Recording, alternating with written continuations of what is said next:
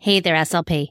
You are listening to this podcast, so I know that you love to listen to podcasts. And if that is the case, then I know that you are going to love my secret private podcast, Secondary Secrets for SLPs. It's six short episodes that will have you walking away feeling refreshed and inspired and ready to take on those challenging secondary speech students. So if you work with grades four through 12 and are in a planning rut or wanting some fresh new ideas to keep your students motivated, make sure you head to speechtimefun.com slash secondary secrets. You are not going to find this podcast in your iTunes podcast search browser. You can only get access by going to that link. So head to it now. It is six short episodes that you can listen to it in under an hour, like totally Netflix binge worthy. I made this just for you, and I know you are going to love it. SLPs have been telling me already that it has changed their way for working with their older speech students. So head on over again to speechtimefun.com slash secondary secrets or use the link in the show notes. And I can't wait to hear what you think. Now let's head on to this week's episode of SLP Coffee Talk.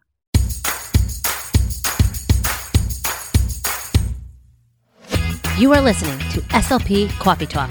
I am your host, Hallie Sherman, and I am a licensed speech language pathologist who is in the trenches working full time in a public school in New York.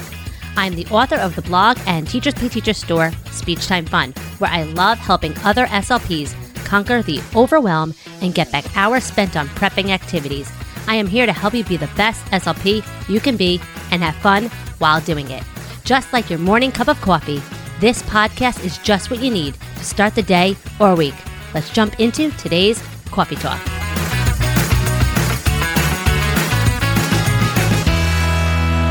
Hey, hey, and welcome to another episode of SLP Coffee Talk. I can't believe we are on the last episode of January 2023. This week is going to be a different type of episode. I wanted to talk to you about winging it and how I'm giving you permission sometimes that it's okay if sessions don't go as planned, if you plan last minute, or if you just change your mind. It is okay. We are busy. We have lots on our plate. We have evaluations to write up, minutes to run around the building and grab our students or whatever you have to do. There are also times, I don't know about you, but I think I have a meeting and it gets canceled and I'm seeing my students or things just happen and I have to scramble last minute. I want to give you permission that it's okay. I do it. I know others do it.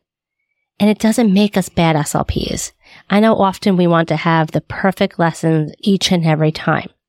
But guess what? Sometimes our students, they first of all don't know it doesn't go as planned. So that's rule number one. They don't know it doesn't go as planned. Reason one why it is okay to wing it. Reason number two. Again, we're human. It doesn't have to be perfect to be effective. As long as you can be positive, be warm and inviting, show your students some attention, make it fun, the lesson was effective no matter what you did. So here are some tips that I like to do when I have to wing it or ways I survive my winging itness. One, it's okay to have a game day. Okay. It's okay to say, you know what? I'm scrapping the plan. I'm having a rough day. Things just happened. Maybe we just had a fire drill, a lockdown drill, meetings back to back where you're doing tons of testing and you're writing reports up and didn't have time to laminate and print things. Grab a game you can still work on your speech goals. Uno has tons of vocabulary. Draw, reverse, skip, wild. You can totally incorporate some goals if you needed to. Having some like games like apples to apples, bubble talk on hand, stare junior, lions your way. Those are some games I like to just pull off the shelf and say, you know what? We're having a game day. We're working on social inferencing. We're working on describing. We're working on answering questions that's okay. We're working on things. It doesn't always have to be paper and pen answering deep, intense questions. Having a game day is one way to survive those moments when you need to just get over it and move on. Number two, just open Baamboozle. It's my favorite go-to website. I could easily find something on any possible goal and the students think it was the plan. Boom. Done. You don't need to be scouring for hours on TPT or whatever. Just pull something up on a, a device. Can, there's zero prep required and run with it. Search for any possible goal. Guess what? Find just ones with pictures and you ask any question you wanted to. You have a mixed group, that student working on social skills, have them ask, you know, a pure question about that picture. The other student have them work on a sentence. Other students say their articulation sound. Sky's the limit. You could do the same thing. Just grab a wordless picture book or a wordless video on Edpuzzle or YouTube. Done. That's why I love having some of these ideas in my back pocket for those moments when I need something in a pinch. So it's like almost like glorified winging it because I have some, you know, back burner ideas, but that's okay. It's totally okay. Sometimes I don't know about you. Sometimes I'll have groups where like the whole group, like only one kid shows up and you have this whole plan planned for them where they're going to have teams and they're going to play a game against each other. Guess what? Pull up an article, something on Newsela or whatever. Just even if it's not printed out, read it right on the screen.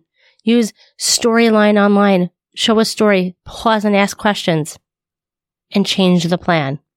Leave that original plan for the next time when more students show up and are in school. Things happen. Kids get sick. Kids get pulled for band or whatever they might have. It's always good to have some backup plans. So again, grabbing, having a game day, using Baamboozle, grabbing a wordless picture book or any book or an Edpuzzle and just stop and ask some questions. Sometimes just taking out Legos and letting them play and force them to interact. That's okay too. They're working on language. They're working on social skills. You can work on describing, following directions. The sky is the limit.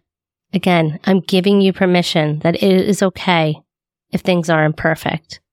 It's okay if it didn't go as planned. It's okay if you have to scrap the plan or not have a plan in general. Maybe you're re- listening to this on your way to work and saying, I have no idea what I'm doing today. Guess what? Friday doesn't have to be the only time they get to play a game. And just for no apparent reason. I promise you, your students won't mind. They're not going to rat you out. I, I promise you that. Sometimes even just starting the session off, just letting them tell about their day, their weekend. That's language. That's not part of a plan, but you can still elicit a ton of language. Have them use their complete sentences. Have them use a conjunction while talking about a favorite story or a favorite memory. Why not? Let each student teach you something. Let them share their interests in their favorite things and let you and, and the other peers in the group learn from it. There's no prep involved. They're going to love talking about their favorite things. So as you can see, whether it is at a meeting that didn't happen or you're not feeling well or a group doesn't show, you can easily have ideas in your back pocket and just remind yourself that it's okay. It doesn't have to be perfect or elaborate to be effective. Not every single lesson has to be fully beautifully executed and orchestrated and prepared for with a detailed lesson plan. It doesn't have to be.